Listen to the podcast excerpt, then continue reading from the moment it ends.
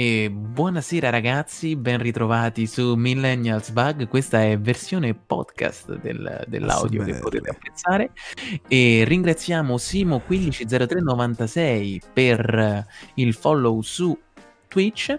Eh, ricordiamo che siamo anche su YouTube con la nostra diretta registrata e in ehm, post diretta, possiamo dire, quindi nel senso registrazione e tutto, com- sempre come Millennials Bug. Ci trovate anche su Instagram e ci state seguendo su Spotify.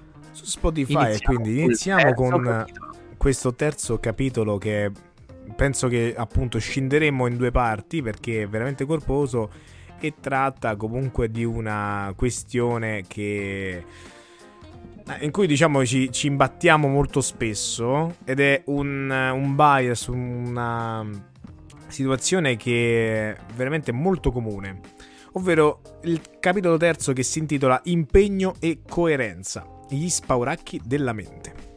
Ricordiamo sempre, eh, inizia sempre con una citazione di questa volta Leonardo da Vinci.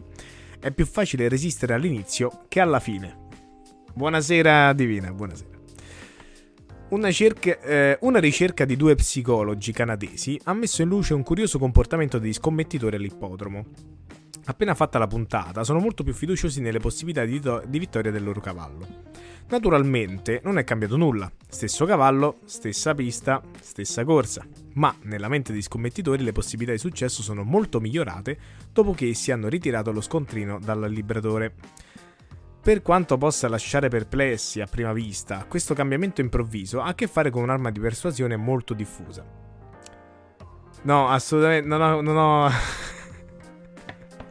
Io non posso continuare Buonasera, Prime. non posso continuare con questi. Eh, non apagato la luce, in realtà stava scoppiando la ciabatta. No, eh, a questo punto diciamolo, cioè nel senso.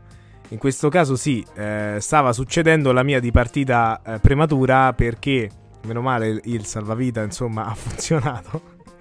Eh, perché appunto stavo avevo appena immesso la ciabatta all'interno della spina è schioppata veramente una scintilla di proporzioni mega galattiche che mai avevo visto prima e, e staccato eh, si è staccata la corrente per fortuna. Però insomma potevo anche non essere oggi con voi a leggere questo terzo capitolo. Mi sarei perso questo terzo importantissimo capitolo per questo cercherò di alternare momenti di luce e momenti di buio per tutti quelli che ci seguono su Twitch.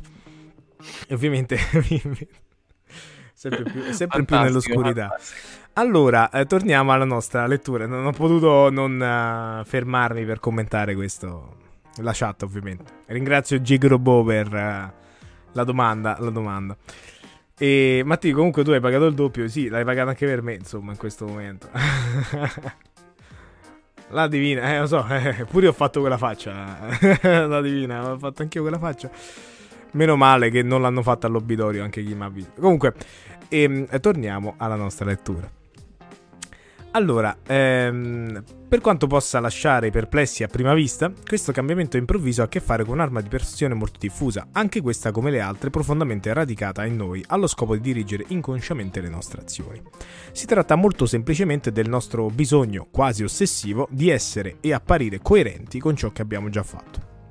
Una volta compiuta una scelta o presa una posizione, andiamo incontro a tutta una serie di pressioni personali e interpersonali nello sforzo di essere coerenti con quell'impegno. Sono queste pressioni che ci inducono a risposte che giustifichino la decisione precedente. Prendiamo gli scommettitori dell'esperimento all'ippodromo. 30 secondi prima di sbossare i soldi della puntata erano incerti e dubbiosi, 30 secondi dopo nettamente più ottimisti e sicuri. Il fattore determinante era stato l'atto di prendere una decisione definitiva, in questo caso la giocata. Una volta presa posizione, il bisogno di coerenza li spingeva ad allineare convinzioni e impressioni con quello che ormai avevano fatto.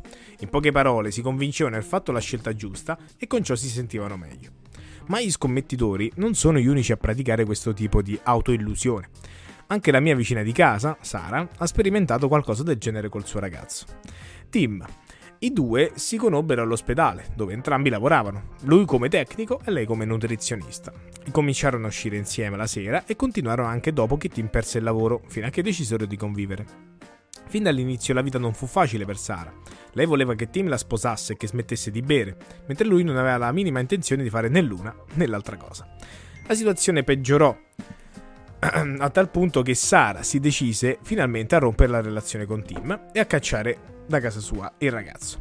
Dopo breve tempo Sara ricevette una telefonata da una sua vecchia fiamma, un ragazzo che era tornato in città dopo alcuni pa- anni passati all'estero. I due ripresero a vedersi e, per farla breve, di lì a poco avevano già stampato gli inviti per la cerimonia di nozze. Fu allora che Tim si rifece vivo per dire a Sara che si era pentito e che voleva tornare a vivere con lei. Sara lo mise a corrente dei suoi progetti di matrimonio, ma Tim insiste pregandola di cambiare idea.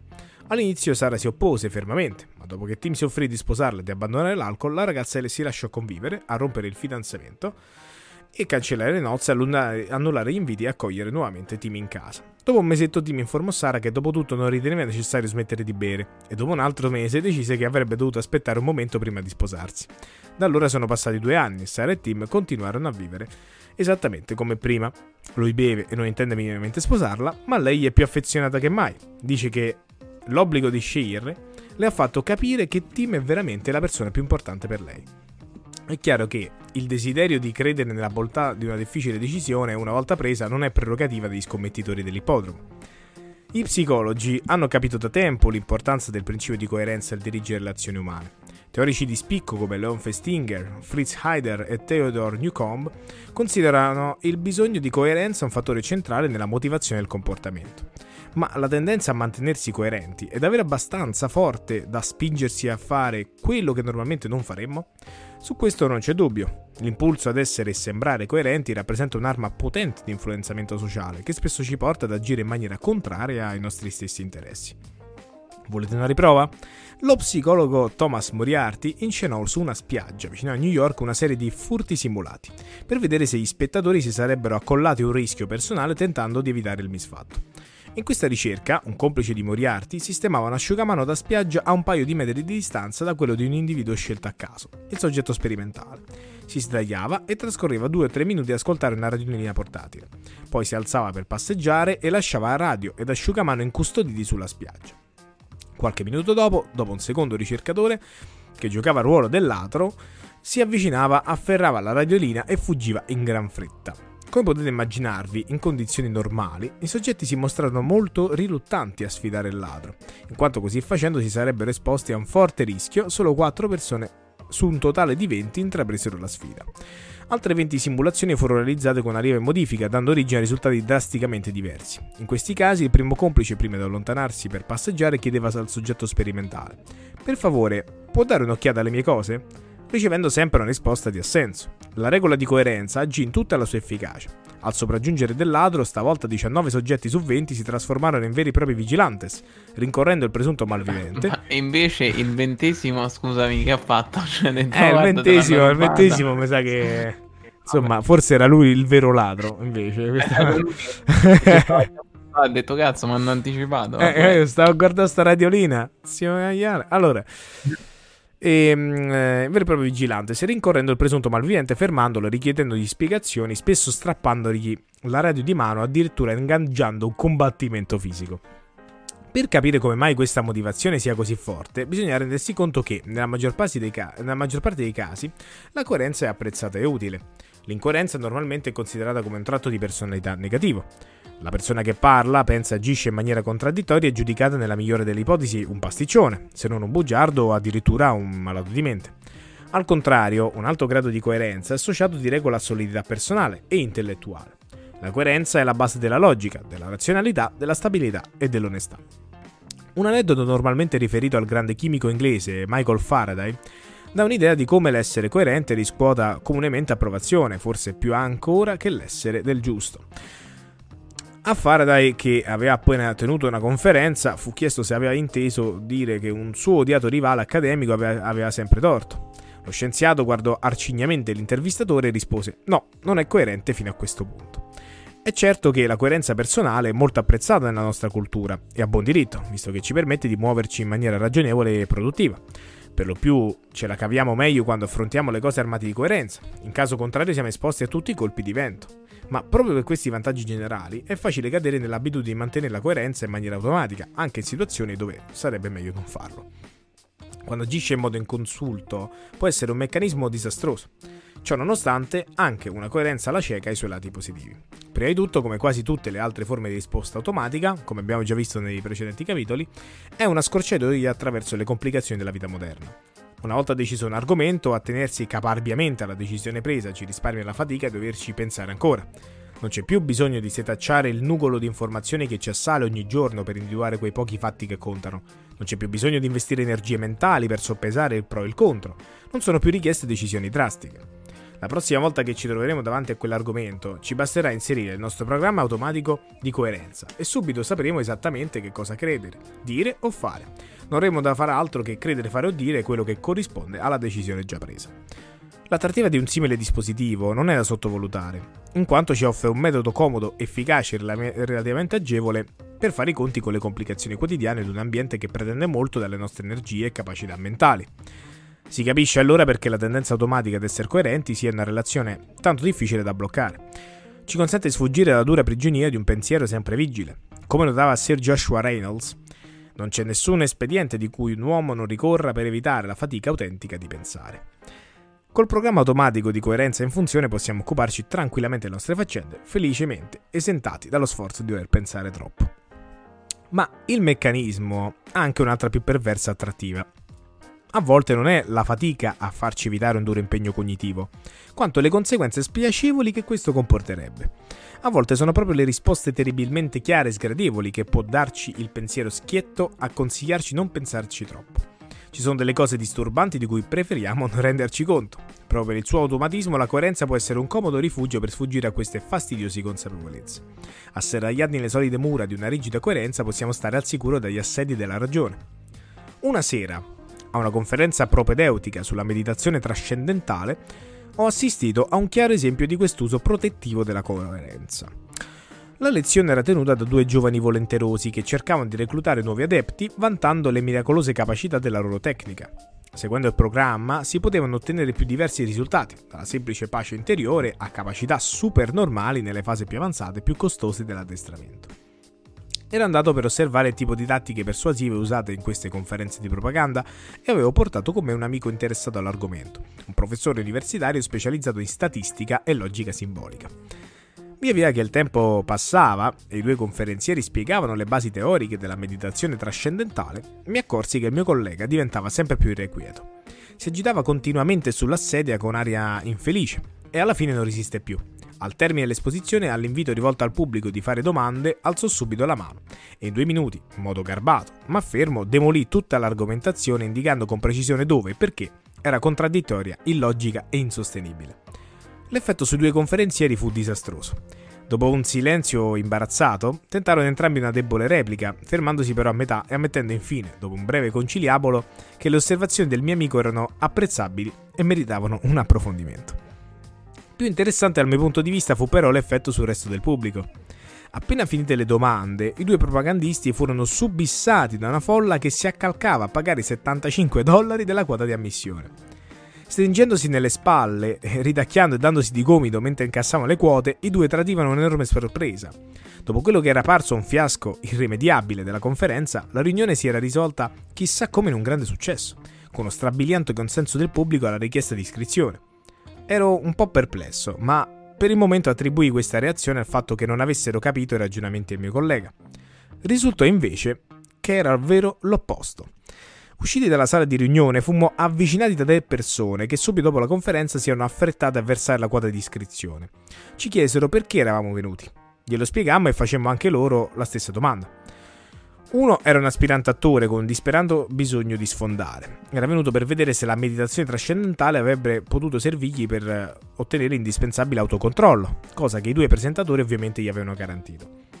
Un'altra era una donna che soffriva di grave insonnia e sperava che questa tecnica la, di, la permettesse di rilassarsi e prendere sonno più facilmente. Il terzo era un attivista politico, anche lui aveva problema di sonno. Col lavoro che faceva non trovava il tempo per preparare gli esami universitari e con la meditazione trascendentale sperava di poter ridurre il fabbisogno di ore di sonno per poter dedicarne qualcuno allo studio. Fra parentesi, è interessante notare che i due conferenzieri avevano assicurato sia a lui che alla donna che la tecnica era in grado di risolvere i rispettivi problemi, benché diametralmente opposti. Ancora convinto che i tre avessero firmato, perché non avevano capito le osservazioni del mio collega, mi misi a interrogarli. In proposito, e con sorpresa mi accorsi che l'avevano capite fin troppo bene. Era stata proprio la sua argomentazione così stringente a spingerli a scriversi immediatamente. Il giovane attivista fu quello che chiarì le cose nel modo migliore. Non avevo intenzione veramente di pagare la quota stasera perché sono proprio al verde. Volevo aspettare fino alla prossima riunione, ma quando il suo amico ha cominciato a parlare, mi sono reso conto che facevo meglio a pagare subito, altrimenti sarei andato a casa e mi sarei messo a pensare a quello che aveva detto e alla fine non avrei fatto più nulla. Ecco che le cose cominciavano ad avere un senso. Queste persone avevano dei problemi molto reali e cercavano disperatamente un modo per risolverli. Se si doveva prestare fede ai due conferenzieri, erano persone che avevano trovato una soluzione possibile nella meditazione trascendentale. Spinti dal bisogno, volevano assolutamente credere che questa fosse la risposta che cercavano. Ma a questo punto, per bocca del mio amico, si era fatta sentire la voce della ragione, capace di dimostrare l'infondatezza teorica della soluzione appena scoperta. È il panico. Ci vuole subito una difesa contro gli attacchi della logica che minaccia di rovinare anche quest'ultima speranza. Ci vuole un rifugio sicuro dove il pensiero non possa molestare e non importa se rifugio è magari un po' sciocco. Pagata la quota, si è in salvo e non ci si pensa più. La decisione è presa e d'ora in avanti per fugare i dubbi basterà mettere in funzione il programma automatico della coerenza con gli impegni assunti. Almeno per qualche tempo si può riposare nell'illusione di aver trovato una risposta. Se l'automatismo della coerenza funge da difesa contro le insidie del pensiero, non dobbiamo meravigliarci che questo meccanismo possa essere sfruttato da certi profittatori che hanno tutto l'interesse a una nostra risposta automatica e non ragionata. Queste persone sono così brave a predisporre le cose in maniera da far scattare in noi la molla della coerenza cieca, che raramente ci accorgiamo di essere caduti in trappola. È proprio questo il sistema dotato da certi grossi produttori di giocattoli per risolvere il problema dell'andamento stagionale delle vendite. Naturalmente il periodo di punta è prima e durante le feste natalizie. In quel mese le aziende fanno pingui profitti. Il problema per loro è che dopo questo massimo annuale seguono due mesi di fortissimo calo. I clienti hanno già speso la somma destinata ai giocattoli e resistono impavidamente alle rinnovate chieste dei bambini. Perfino quelli che hanno il compleanno poco dopo le feste ricevono meno giocattoli in regalo a causa dell'orgia natalizia. Il dilemma dei produttori di giocattoli si può enunciare così. Come motivare i genitori che hanno già speso tutto durante le feste a tirar fuori i soldi per un supplemento di regali da fare ai figli già rimpinzati di giocattoli? Quindi che cosa possono fare i produttori per ottenere un comportamento così improbabile? Alcuni hanno provato a intensificare le campagne pubblicitarie, altri a ridurre i prezzi durante il periodo di stanca, ma nessuna di queste usuali manovre promozionali ha avuto successo. Alcune aziende però pensano di aver trovato la soluzione, una soluzione ingegnosa che non comporta nessun supplemento di spese rispetto a una normale campagna pubblicitaria, ma solo idee chiare circa la potenza del meccanismo che ci obbliga ad essere coerenti. Ho cominciato a capire come funziona la loro strategia dopo solo esserci caduto una volta e poi da antico ingenuo una seconda. Era gennaio e mi trovavo eh, nel più grosso negozio di giocattoli della città. Dopo tutti gli acquisti che avevo fatto per mio figlio il mese prima, avevo giurato che non ci avrei rimesso piede per molto tempo. E invece ero lì, non solo, ma in procinto di comprare un altro giocattolo costoso, una grossa pista elettrica.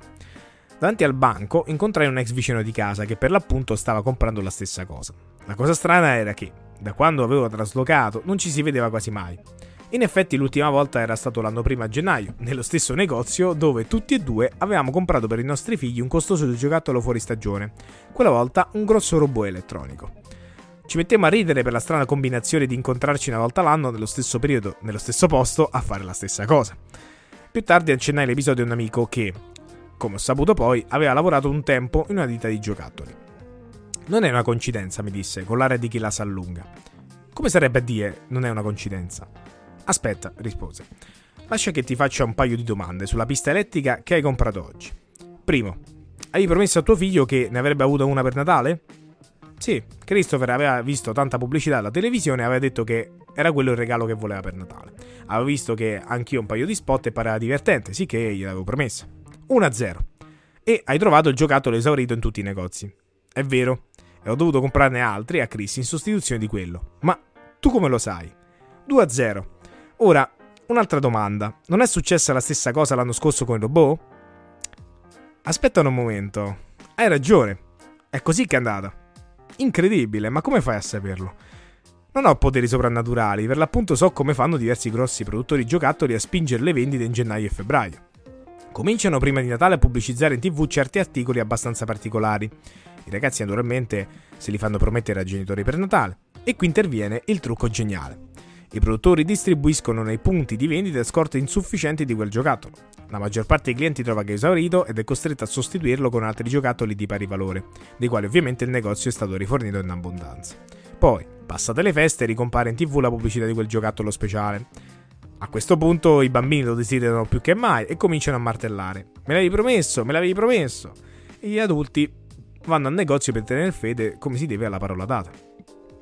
E lì incontrano altri genitori che non vedono da un anno caduti nella stessa trappola. Non è vero? Feci io che cominciavo a dare segni di nervosismo. Vero, dov'è che vai ora? Vado a riportare la pista elettrica dove l'ho comprata. Aspetta, pensaci un momento prima. Perché l'hai comprata stamattina? Perché non volevo deludere Christopher e volevo insegnargli che le promesse vanno mantenute. Beh, è cambiato qualcosa? Se riporti indietro il suo giocattolo ora, non capirà perché. Saprà solo che suo padre non ha mantenuto la parola data. È questo che vuoi? No, penso proprio di no, ammisi con un sospiro. Sicché tu mi vuoi dire che hanno raddoppiato i loro profitti su di me negli ultimi due anni e io non me ne sono mai accorto. E ora che lo sono, sono incastrato lo stesso, dalle mie parole. 3 a 0, disse Anduendo.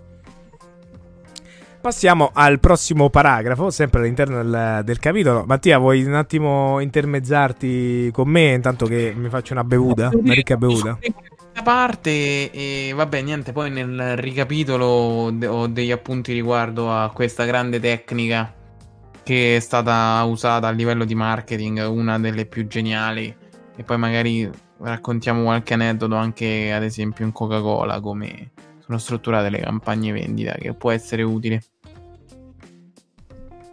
Assolutamente, assolutamente. Eh, per voi questo ed altro, ragazzi. Sempre io in penombra. Ah, purtroppo era, um, chi ci sentirà su Spotify non lo vede. Gabriele un po' Darth Vader adesso. Come un collo di papera. E um, eh, t- grande citazione. Chi insomma ha visto sa di cosa ho parlato. Per pochi, per pochi. per pochissimi, per pochissimi. Il 99,9% delle persone non capirà questa citazione. Allora, Prossimo paragrafo che si intitola sempre all'interno del capitolo Impegno e coerenza, la chiave è l'impegno preso. Saputo che la regola di coerenza ha un potere formidabile, si pone immediatamente un problema pratico. Come si fa a reclutare questa forza? Che cos'è che fa scattare in noi quell'automatismo? Secondo la psicologia sociale la risposta è chiara, l'impegno. Se io riesco a farvi prendere un impegno, assumere una posizione, dire pubblicamente qualcosa, avrò preparato il terreno per una vostra condotta automatica e irriflessiva, coerente con quell'impegno iniziale. Una volta presa posizione, c'è una tendenza naturale ad attenersi caparbiamente all'impegno. Come abbiamo già visto, gli studiosi di psicologia sociale non sono certo i soli ad aver capito questo stretto legame. Strategie miranti a farci compromettere con un impegno iniziale sono usate dai professionisti della persuasione in tutti i campi. Il metodo consiste ogni volta nel farci dire o fare qualcosa di apparentemente innocuo che in seguito ci porterà, per coerenza, ad accettare richieste più grosse. Le procedure per indurre questo impegno iniziale hanno varie forme, alcune piuttosto dirette, altre quanto mai tortuose. Per esempio, supponiamo di voler incrementare il numero di persone nella nostra regione che consentono a raccogliere donazioni porta a porta per la nostra associazione di beneficenza preferita. Faremmo bene a tener conto dell'approccio usato dallo psicologo sociale Steven Sherman. Questi telefonò ad un campione di residenti nella città di Bloomington, nell'Indiana, affermando di star realizzando un sondaggio e chiedendo loro di predire come avrebbero reagito alla richiesta di dedicare tre ore a raccogliere fondi per la società americana di ricerca contro il cancro. Molte persone, ovviamente, il timore di apparire egoisti all'intervistatore o a se stessi, risposero che l'avrebbero fatto. La conseguenza di questa astuta tecnica, basata sull'impegno preso, fu un incremento del 700% del numero di volontari per la raccolta di sottoscrizioni, quando di lì a pochi giorni un rappresentante della Società Americana di Ricerca contro il Cancro telefonò agli stessi soggetti per fare davvero quella richiesta. Una strategia simile fu impiegata nell'equipe di ricerca coordinata da Anthony Greenwald a Columbus, nell'Ohio. In questo caso chiedendo ai residenti di predire se sarebbero andati a votare il giorno delle elezioni ed ottenendo così tra gli intervistati un notevole incremento dell'affluenza alle urne. Forse ancora più efficace, invece, si dimostra la tecnica recentemente messa a punto dall'Associazione di Beneficenza in cerca di sottoscrizioni telefoniche. Quando lui dice, ricordiamo, recentemente messa a punto, si parla della fine degli anni Ottanta, eh? cioè, per dare sempre un, un orizzonte temporale di riferimento. Però quanto mai attuale. Avete notato che. Attualissimo, le... attualissimo, attualissimo. Avete notato che le telefonate di questo genere iniziano quasi sempre con la domanda circa la vostra salute o il vostro stato d'animo? Buonasera signore, come sta? Buonasera signora, come si sente oggi? L'intenzione del vostro interlocutore non è solo quella di apparire cordiale e premuroso, sta cercando anche di estorcervi una di quelle risposte gentili e superficiali che in genere si danno a tali domande gentili e superficiali. Bene, Mi sento benissimo, grazie. E una volta che avete ammesso che tutto va a gonfie vele, diventa molto più facile per l'altra persona persuadervi ad aiutare coloro che non se la passano altrettanto bene. Mi fa piacere, perché la sto chiamando per chiederle se acconsentirebbe a fare una donazione per aiutare sfortunate vittime di... Questa è la teoria su cui si fonda tale tattica. Chi ha appena affermato di stare o sentirsi bene, anche se all'interno di un'interazione sociale di routine, si troverà perciò stesso a disagio nel comportarsi da avaro, dopo aver ammesso la propria situazione privilegiata. Se queste conclusioni vi sembrano un po' forzate, andate a vedervi i risultati di un'indagine di mercato svolta da Daniel Howard, che ha messo la teoria alla prova. Ad alcuni abitanti di Dallas viene chiesto per telefono di ricevere a casa propria un rappresentante di un'associazione di carità ed acquistare alcuni dolci. I proventi della cui vendita sarebbero stati destinati ad aiuti alimentari per i bisognosi. Questo approccio ordinario produsse solo il 18% di consensi. Se invece l'autore della telefonata all'inizio chiedeva come si sente stasera, attendeva una risposta e solo in seguito passava all'approccio sopra descritto, si verificavano alcuni fatti degni di nota. In primo luogo, 108 intervistati su 120 risposero con formule usuali come bene, non c'è male, ottimamente. In secondo luogo, il 32% dei soggetti di questa seconda inchiesta, pari a quasi il doppio del risultato precedente, acconsentì a ricevere a casa il venditore di dolci. Infine, in omaggio al principio di coerenza, quasi tutti coloro che si prestarono a ospitare il rappresentante acquistarono effettivamente i dolci, per la precisione l'89%. Poteva comunque darsi che questa tattica funzionasse semplicemente perché chi usava questo approccio dava un'impressione di maggiore cordialità e cortesia. Per escludere questa eventualità, Howard svolse un'altra indagine. Stavolta la telefonata iniziava con o con la domanda come si sente stasera, cui doveva seguire la risposta dell'intervistato prima di procedere oltre, o con la frase spero che lei stia bene stasera, per poi proseguire in due casi con la richiesta ordinaria di donazione. Ognuna delle due interazioni era dunque avviata in modo ugualmente gentile ed amichevole, ma nel primo caso si ebbe un 33% di adesioni, contro un esiguo 15% nel secondo caso. Evidentemente, Solo il primo approccio produceva da parte dei soggetti un impegno sfruttabile ai fini della sottoscrizione. Si noti che l'assenso fu doppio, nonostante il fatto che l'impegno preso dovesse probabilmente sembrare intervistati una risposta, una risposta totalmente inconseguente a una domanda del tutto superficiale. Ancora un bel esempio di jiu-jitsu sociale in azione. L'efficacia dell'impegno ha varie spiegazioni. Intervengono molti fattori diversi a determinare fino a che punto la nostra condotta futura sarà vincolata ad un impegno assunto in precedenza. Conosciamo un programma di persuasione di massa che illustra molto bene come funzionano alcuni di questi fattori. La cosa più notevole di questa esperienza è che risale a più di 30 anni fa, molto prima che la ricerca scientifica li mettesse in luce, quindi vuol dire che risale agli anni 50. Durante la guerra di Corea, appunto, anzi forse anche anni, fine anni 40 inizio 50, Durante la guerra di Corea, molti prigionieri americani si trovarono in campi di concentramento cinesi. Ben presto fu chiaro che lì il trattamento era molto diverso da quello brutale usato da coreani con i prigionieri di guerra. I cinesi adottavano una linea morbida, che in sostanza era una forma sistematica e raffinata di pressione psicologica. Alla fine della guerra i prigionieri rientrati in patria furono sottoposti a lunghi e approfonditi esami anche da parte di psicologi per accertare che cosa era successo durante la prigionia. A suscitare la curiosità dei psicologi era lo stupefacente successo del programma cinese di persuasione e indottrinamento. Per esempio, in netto contrasto con il comportamento tenuto dai prigionieri americani nei campi di concentramento tedeschi durante la seconda guerra mondiale, i cinesi potevano contare regolarmente su informatori americani all'interno dei campi. È una delle ragioni per cui i piani di fuga venivano presto scoperti e i pochi tentativi di evasione finivano quasi sempre in un fallimento. Scrive Edgar Schein, uno dei direttori del programma di ricerche. Quando poi avveniva una fuga, i cinesi di solito riuscivano facilmente a riprendere l'evaso offrendo un sacchetto di riso a chiunque lo riportasse indietro. Per in la effetti, guerra di Corea 50-53 per essere precisi. Mamma mia, qua, con quale precisione però? Con quale, con quale sofisticata eh, veramente al, al millesimo. E, in effetti, sembra che quasi tutti i prigionieri americani nei campi di concentramento cinesi abbiano collaborato col nemico in una forma o nell'altra. Se esaminiamo il programma di indottrinamento usato nei loro campi, vediamo che i cinesi si basavano molto sul meccanismo della coerenza con gli impegni presi, per ottenere dai prigionieri il comportamento desiderato. Naturalmente, il loro primo problema era come fare per ottenere una qualunque collaborazione dei prigionieri americani, istruiti a non dichiarare altro che nome, grado e numero di matricola, senza ricorrere a violenze fisiche come potevano sperare di indurli a fornire informazioni militari, collaborare alla cattura di compagni evasi o denunciare pubblicamente il proprio paese. La risposta è molto semplice, partire con poco e procedere per gradi. Per esempio, chiedevano ai prigionieri di fare dichiarazioni anti-americane o filocomuniste, così banali da sembrare del tutto non compromettenti. Gli Stati Uniti non sono perfetti, in un paese comunista la disoccupazione non è un problema.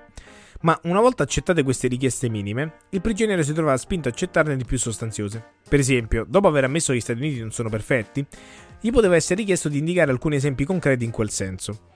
Fornite queste spiegazioni, doveva semplicemente elencarle in un ordine e mettere la sua firma al verbale di interrogatorio. In seguito, la richiesta poteva essere quella di leggere il suo elenco dei problemi dell'America in un gruppo di discussione con altri prigionieri. Dopotutto, sono le tue idee, non è vero? e più avanti di scrivere un testo che esaminasse più in dettaglio quegli stessi problemi. A questo punto i cinesi potevano usare il suo nome e il testo di una trasmissione radiofonica per tutti i campi di prigionia nella Corea del Nord e per le forze armate americane in Corea del Sud. Ecco che il nostro prigioniero si trovava a essere un collaboratore. Consapevole di aver scritto il testo senza coercizione o minacce, non è improbabile che finisse per modificare la propria immagine di sé, in armonia con il gesto compiuto e con la nuova etichetta di collaboratore. Da qui spesso una collaborazione ancora più, sen- ancor più sentita e spinta. E così, come scrive lo stesso Shine, benché qualcuno riuscisse a rifiutare qualunque collaborazione, la maggioranza, in qualche momento, ha collaborato compiendo azioni che potevano apparire di scarso peso, ma che i cinesi sapevano volgere a proprio vantaggio. Ciò era particolarmente efficace per ottenere confessioni autocritiche e informazioni durante gli interrogatori. Se negli anni 50 i cinesi conoscevano tanto bene il sottile potere di questo metodo, non deve sorprendere che anche gli altri ne siano al corrente. Infatti è usato regolarmente da molte organizzazioni commerciali, come da ritorto, cioè nel senso organizzazioni commerciali penso siano le prime, al, di sempre insomma, nella storia. Per il venditore la strategia consiste nell'ottenere grossi acquisti cominciando con uno piccolo. Per quanto piccolo sia, farà sempre al caso perché lo scopo di questa prima transazione non è il guadagno, ma ottenere un impegno. Altri acquisti, anche molto più grossi, verranno da sé. La regola è enunciata sinteticamente in un articolo di American Salesman, un periodico specializzato nel settore. L'idea generale è preparare il terreno per una distribuzione su tutta la linea, partendo con una piccola ordinazione. Guardate la cosa da questo punto di vista. Quando una persona ha firmato un'ordinazione per la vostra merce, anche se il profitto è così scarso da non compensare quasi il tempo e la fatica di una telefonata, da quel momento non è più un cliente potenziale, ma un cliente acquistato a tutti gli effetti. La tattica di partire con una richiesta piccola per ottenere infine l'assenza richiesta affini di portata molto maggiore ha un nome in gergo, è la tecnica del piede nella porta. La sua efficacia ha cominciato ad essere riconosciuta in campo scientifico verso la metà degli anni 60, quando i psicologi Jonathan Friedman e Scott Fraser pubblicarono alcuni dati stupefacenti. Si trattava di un esperimento in cui un ricercatore era andato in porta a porta in un sobborgo elegante in California, presentandosi al proprietario con un, eh, un, volontario della campagna per la sicurezza del traffico e avanzando una richiesta assurda. Installare un cartellone nel prato antistante la villetta. Per dare un'idea dell'effetto, mostrava una fotografia di una bella casa deturpata. Ora, torniamo al nostro esperimento eh, dei due psicologi, appunto, Jonathan Friedman e Scott Fraser appunto eh, un ricercatore era andato di porta in porta in un sobborgo elegante in California presentandosi ai proprietari come un volontario della campagna per la sicurezza del traffico avanzando una richiesta assurda, installare un cartellone nel prato distante la villetta. Per dare un'idea dell'effetto, mostrava una fotografia di una bella casa deturpata da un enorme cartello, che la nascondeva quasi completamente, su cui in pessimi caratteri si leggeva guidate con prudenza. Come si può ben capire, la richiesta era stata normalmente rifiutata dalla grande maggioranza, l'83% degli abitanti della zona, ma in questo gruppo la risposta fu molto positiva. In questo qui, il 76% mise a disposizione il suo giardino. La ragione primaria di questa sorprendente remissività ha a che fare con un piccolo fatto avvenuto due settimane prima. Queste persone infatti si erano assunte un sia pur limitato impegno per la campagna per la sicurezza del traffico a casa loro si era presentato un altro volontario chiedendo di accettare ed esporre un adesivo 8x8 cm con la scritta guida sicura. Era una richiesta così insignificante che quasi tutti avevano acconsentito, ma gli effetti furono enormi. Il fatto di averla accettata 15 giorni prima li rendeva molto più disponibili del normale verso una richiesta enormemente maggiorata. Friedman e Fraser non si sono fermati qui, ma hanno provato su un altro campione una procedura leggermente diversa. Qui la prima richiesta era di firmare una petizione per salvaguardare le bellezze della California. Naturalmente firmarono quasi tutti perché la bellezza dell'ambiente, come l'efficienza del governo, le cure prenatali, è uno di quegli argomenti su cui nessuno ha da eccepire qualcosa. Un paio di settimane dopo si presentava un altro volontario, con la solita proposta, il cartellone per la sicurezza stradale. Per qualche verso, la risposta di questo gruppo era la più sorprendente in questa ricerca. Circa la metà accertò di farsi installare il cartellone in giardino, anche se il piccolo impegno assunto 15 giorni prima non riguardava la sicurezza stradale, ma un tema molto diverso, la salvaguardia delle bellezze ambientali.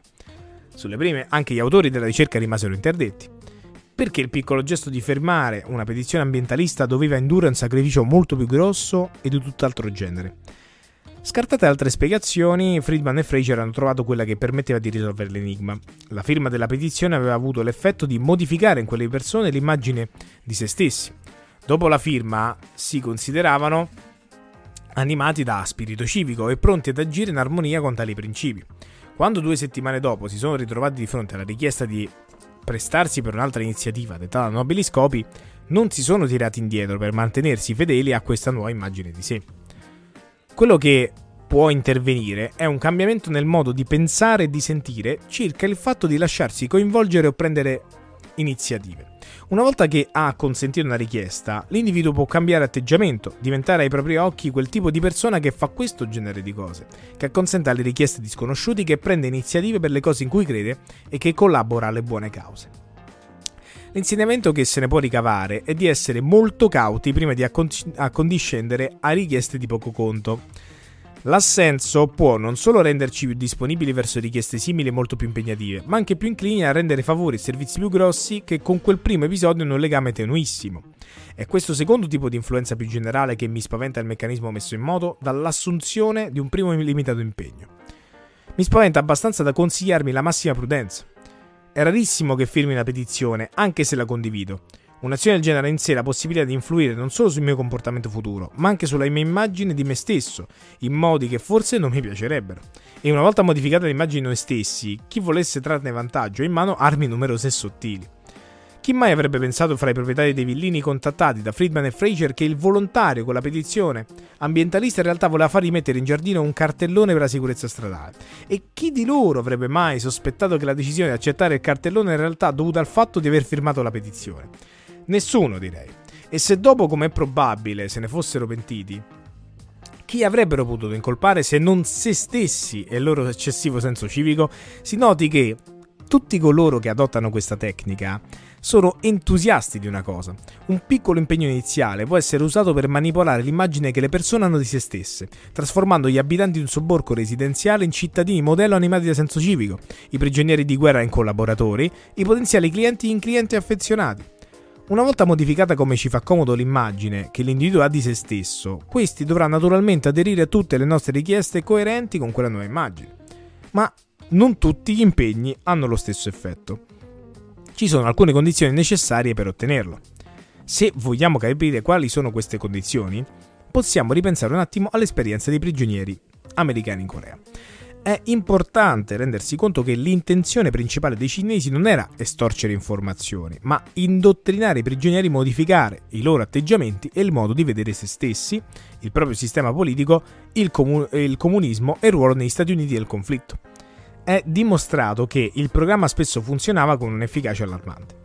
Henry Seagal, il direttore dell'equipe di neuropsichiatri che all'epoca esaminò i reduci dei campi di prigionia cinesi, riferiva che le loro credenze relative alla guerra erano sostanzialmente cambiate. La maggioranza credeva dalle denunce cinesi sull'uso di armi batteriologiche da parte degli americani. Molti erano convinti che la guerra fosse scoppiata per l'aggressione americana. Simili brecce si erano aperte anche nei loro atteggiamenti politici. Molti esprimevano avversione per i comunisti cinesi, ma allo stesso tempo li lodavano per il buon lavoro che hanno fatto in Cina. Altri affermavano che benché il comunismo non possa funzionare in America, penso che sia una cosa buona per l'Asia. È chiaro che lo scopo reale dei cinesi era quello di modificare almeno temporaneamente gli atteggiamenti e le credenze dei prigionieri. Guardando gli effetti ottenuti, defezione, slealtà, cambiamento di idee, indisciplina, morale scarso, debole spirito di corpo, dubbi sul ruolo dell'America, il dottor Seagal concludeva che i loro sforzi sono stati estremamente efficaci. Dato che nel programma di, indottrinamento avevano tanta parte le tattiche che facevano leva sull'impegno preso, può essere istruttivo esaminarne certi aspetti più specifici. Qual è l'atto magico? Però prima, prima di parlare dell'atto magico, Mattia dammi un attimo il cambio che ribevo un'altra volta che sto un po' accordo dei liquidi E l'atto magico, prima dell'atto magico c'è questa digressione sulla guerra in Corea che questa tecnica non, cioè, sinceramente non la sapevo, del fatto che si andasse a interrogare con una linea morbida andando a eh, non forzare la fuoriuscita di informazioni ma andando appunto a cercare di indottrinare le persone. E poi non, sa- non pensavo che gli, amici, che gli americani fossero così malleabili sul lato comunista della situazione, insomma. Sembra quasi inaspettata come cosa.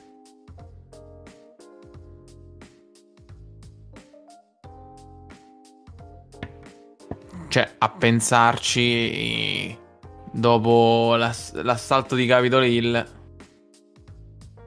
Eh, infatti, proprio dopo quello è tornata, è tornata intanto la luce. Luce e luce fu. E luce fu. E siamo qui all'atto magico. Io sotto al microfono mi sono messo prima, insomma, eh, eh mi sono messo Barack Obama. Barack Obama, scusate, um, mi dissocio. Uh... Barack Obama, veramente. mi dissocio, Guarda. mi dissocio. Eh, e... sì, ormai tanto. Eh, è, è così, ormai che... è andata permaban. Allora, l'atto magico. Per sapere che cosa. Islam ban. Eh? Islam ban. No. Mi dissocio da questa cosa, eh, signori Twitch. Mi dissocio. Mi dissocio allegramente. In maniera totale, tombale, proprio di tutto. Proprio. Non, non so chi sia quest'uomo qui nella live. È capitato per caso. Non... Ma che cosa stai facendo adesso? Che cosa sta succedendo? Eh, sta, sto, sto, mettendo a posto delle cose. Allora, ringraziamo la, ringraziamo la dissociazione del rumore da parte di di Discord perché altrimenti eh no perché io ho sentito poco rumore per fortuna però comunque se non ci fosse stato quello si sarebbe sentito un ah sì ecco Ecco, adesso lo sta, sta eh. No, sto, sto... no, ma sto, stavo a muovere il microfono. L'ho messo un po' più in diagonale. Oh, mamma mia, che diagonalità. Hai visto? Guarda che roba. Guarda che, e... che audio, che sound. Allora, per quanto riguarda l'atto magico, per sapere che cosa la gente sente e crede davvero, la fonte migliore non sono le parole, ma gli atti. Un osservatore che voglia decidere com'è una persona guarderà attentamente le sue azioni. Una cosa che i cinesi hanno capito molto bene è che anche l'interessato si basa sulla stessa fonte per decidere che tipo di persona è. Il suo comportamento gli dice chi è, quali sono le sue credenze, i suoi valori e gli atteggiamenti. In base a questo principio, organizzava la permanenza nei campi in modo che i prigionieri dovessero regolarmente agire nelle maniere desiderate. Ben presto queste azioni avrebbero cominciato ad esigere il loro pedaggio, portando i prigionieri a modificare l'immagine di sé per allinearla a quello che avevano fatto. Scrivere era una delle azioni confermatorie che i cinesi pretendevano continuamente. Ascoltare in silenzio, anche a consentire a parole, non bastava mai, bisognava anche metterlo per iscritto. I cinesi tenevano talmente tanto a tenere una dichiarazione scritta che, se il prigioniero non era disposto a farla volontariamente, lo obbligavano a copiarla. Così descrive Edgar Schein una seduta di indottrinamento. Un'altra tecnica consisteva nel far mettere per iscritto la domanda e la risposta. Se il prigioniero rifiutava, gli veniva chiesto di coprarle dal quaderno, cosa che doveva sembrare una concessione abbastanza innocua. Sull'innocuità ci sono molti dubbi, abbiamo già visto come impegni apparentemente insignificanti possono produrre in seguito un comportamento abbastanza straordinario, e i cinesi sapevano che, per ottenere l'impegno, una dichiarazione scritta presenta alcuni grossi vantaggi. Per prima cosa, la prova fisica che l'atto c'era stato, così che diventava difficile convincersi di non averlo compiuto. Le prove erano lì, scritte di suo pugno, e l'autore non poteva fare a meno di conformare convinzioni e l'immagine di sé a un'azione che innegabilmente aveva compiuto. Un secondo vantaggio delle testimonianze scritte è che si possono mostrare ad altri, per convincere anche loro, ma soprattutto per convincerli, che il testo rispecchia esattamente le convinzioni autentiche dell'autore. Abbiamo una tendenza naturale a pensare che una dichiarazione rifletta il vero atteggiamento di chi l'ha fatta.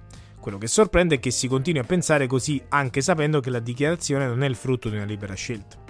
Ciò risulta da un lavoro di Edward Jones e James Harris, due psicologi che hanno presentato ai loro soggetti un testo favorevole a Fidel Castro, dicendo a metà del gruppo che l'autore l'aveva scritto di sua iniziativa, all'altra metà che gli era stato espressamente richiesto da un testo filocastrista. I soggetti dovevano indovinare quale fosse il pensiero autentico dell'autore. Lo strano è che anche quelli che sapevano che lo scritto era tutt'altro che spontaneo pensavano che l'autore avesse simpatia per Fidel Castro e la sua politica. A quanto pare una dichiarazione scritta produce una risposta automatica in chi la legge. Fino a prova contraria, e deve esserci una prova indiscutibile, gli altri penseranno che chi ha messo per iscritto una certa cosa ci crede davvero. Si pensi al doppio effetto che aveva sull'immagine di sé del prigioniero il testo autografo con affermazioni filocinesi e anti-americane. Non solo un personale promemoria, ma anche la convinzione dei compagni che quelle fossero le sue autentiche idee. Come vedremo nel capitolo 4, quello che gli altri pensano di noi ha un'importanza enorme nel determinare che cosa ne pensiamo noi stessi. Per esempio, una ricerca condotta a New Haven, nel Connecticut, ha dimostrato che le casalinghe interpellate da un volontario che raccoglieva offerte per l'associazione contro la sclerosi multipla davano molto più denaro dopo essersi sentite dire che avevano fama di persone caritatevoli.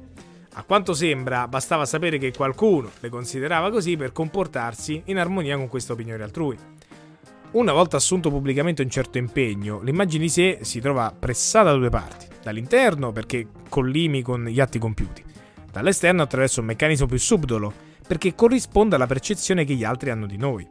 E siccome gli altri si considerano convinti di ciò che abbiamo scritto, anche se non c'era molta scelta, ecco che un testo di nostro pugno sarà una grossa spinta in più a farci allineare con le idee che abbiamo espresso. In Corea si usavano diversi mezzi sottili per indurre i prigionieri a scrivere, senza un'attiva coercizione, quello che i cinesi volevano. Per esempio, era, c'era l'ovvio desiderio di mandare notizie alle famiglie, sapendo che le lettere erano censurate e che non tutti venivano lasciati partire. Per avere questa certezza, alcuni prigionieri cominciarono a inserire nelle lettere appelli alla pace, dichiarazioni filocomuniste, attestazioni di essere stati trattati bene. Ovviamente i cinesi ne erano ben lieti, non solo per il vantaggio propagandistico, ma fini del programma di indottrinamento. Senza muovere un dito, ottenevano che molti dei prigionieri si compromettessero pubblicamente. Un'altra tecnica simile era quella delle gare che si tenevano regolarmente nel campo. I prigionieri dovevano scrivere dei componimenti di argomento politico e il premio in palio era invariabilmente piccolo, qualche sigaretta, un po' di frutta, ma abbastanza raro da essere desiderabile. Di solito il componimento vincente era un testo nettamente filocomunista, ma non sempre i cinesi erano abbastanza ragionevoli da capire che pochi avrebbero partecipato in quel caso e abbastanza abili da saper gettare piccoli semi per ottenere grandi raccolti, così che a volte il premio andava a un testo generalmente favorevole agli Stati Uniti, ma con una o due concessioni alla posizione cinese. Gli effetti di questa strategia furono esattamente quelli voluti. I prigionieri continuavano a partecipare volontariamente e pian piano i loro componimenti, forse in maniera inconsapevole, assumevano una sfumatura più filocomunista. I cinesi ovviamente sapevano utilizzare ognuno di questi spunti per mettere in moto il meccanismo della coerenza. Una dichiarazione scritta contenuta in un componimento redatto volontariamente era un impegno molto compromettente, da cui partire per ottenere la collaborazione e la conversione. Anche altri specialisti della persuasione conoscono il potere delle dichiarazioni scritte. Per esempio, la Amway Corporation, che ho già citato per la sua rapidissima crescita, ha trovato un modo per incentivare i suoi venditori a ottenere un fatturato sempre crescente, chiedendo che ognuno di loro si prefigga un obiettivo di vendite e si impegni con se stesso a realizzarlo, scrivendolo su un pezzo di carta. Un ultimo suggerimento prima di partire. Dice appunto questo documento, fissatevi un obiettivo e mettetelo per iscritto. Qualunque sia l'obiettivo, la cosa importante è che l'abbiate fissato, così avete qualcosa a cui tendere e che l'abbiate messo nero su bianco. C'è qualcosa di magico nel fatto di mettere le cose per iscritto, sicché Fissatevi un obiettivo e scrivetelo. Quando lo raggiungete, fissate un altro e scrivete anche quello. Andrete a gonfie vele. Se all'Amway hanno scoperto che c'è qualcosa di magico nel fatto di mettere le cose per iscritto, la stessa cosa hanno capito anche le altre organizzazioni commerciali.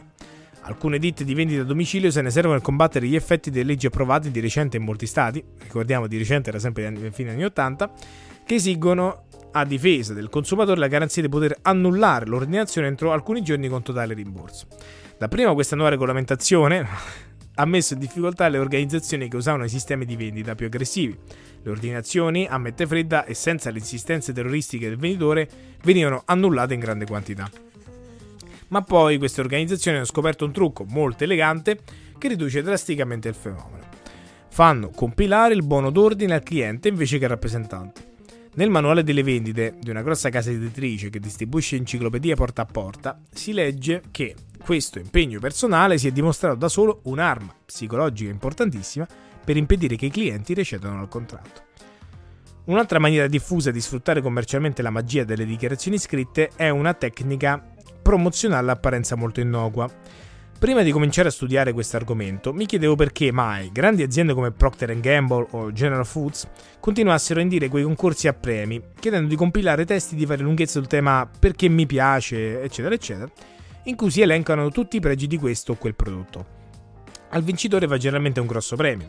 Quello che mi lasciava perplesso era che cosa le ditte guadagnassero da tutto questo. Spesso per partecipare al concorso non c'era bisogno nemmeno di acquistare il prodotto, eppure queste campagne promozionali così costose si ripetevano con buona regolarità. Ora la cosa non mi sorprende più.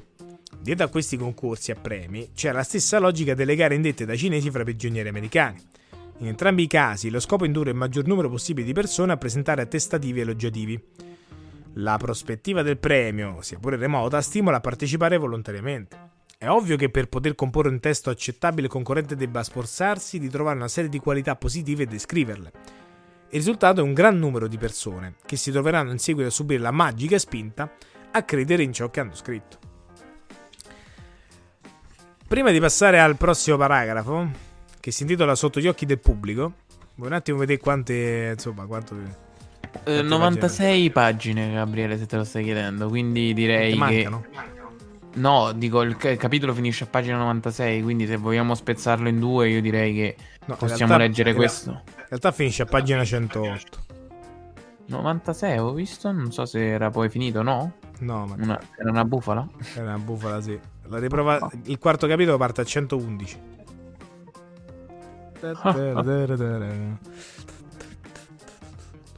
E vabbè, comunque continuiamo questa allora. Continuiamo. Cioè, continua, Eh, continua. altrimenti- Eh, la di te. ASMR, devo fare tutto ASMR. Ma aspetta che, eh, intanto che tu, tu fai sempre il, il solito... Io vado a controllare, sto andando a ricontrollare ancora qui le pagine sono diverse, ma non credo, penso che sia comunque ripreso. Ma... Molto strana questa cosa. No, perché c'era la lettera che di solito veniva messa a fine capitolo, invece era una bufala. Lettera di Portland a pagina 96, poi inizia il quarto capitolo, la riprova sociale, Gabriele. Quindi è pagina 96.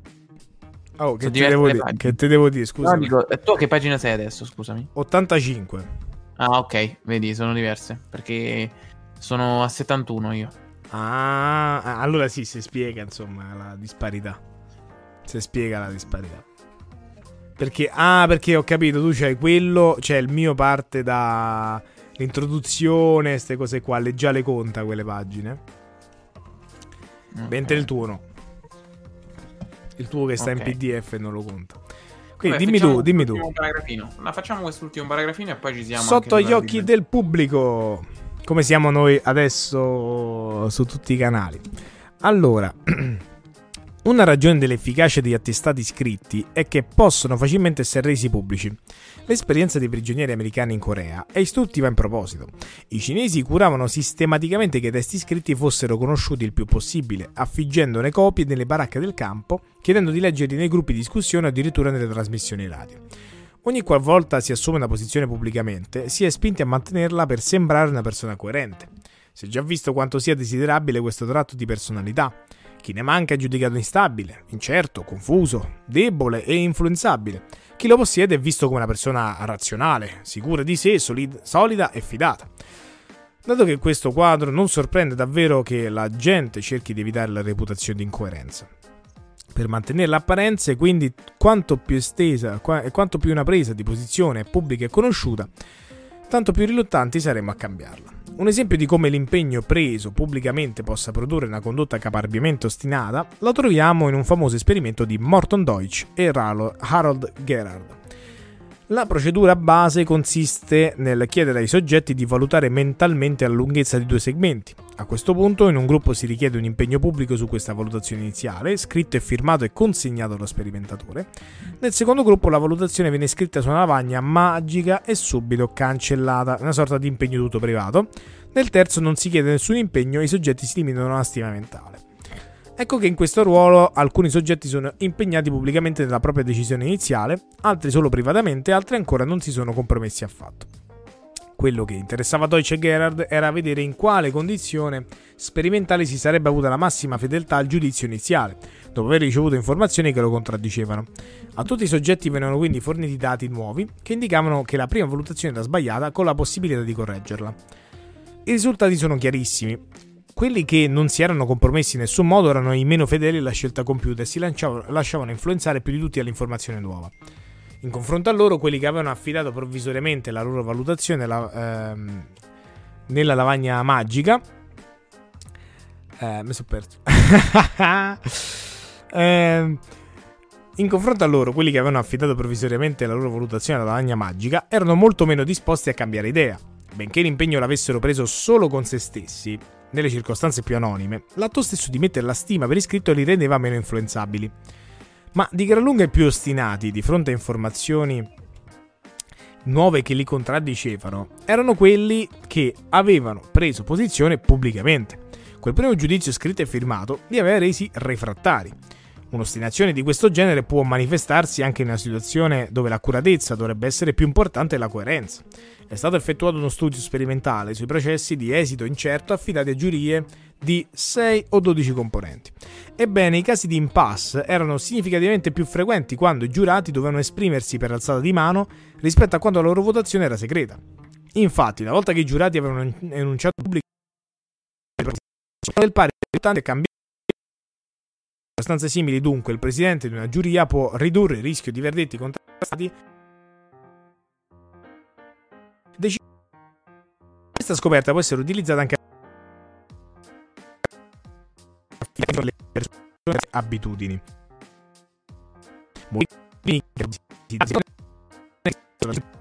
Non regge alle seduzioni delle spasticcerie, profumi di cucina, un impegno pubblico.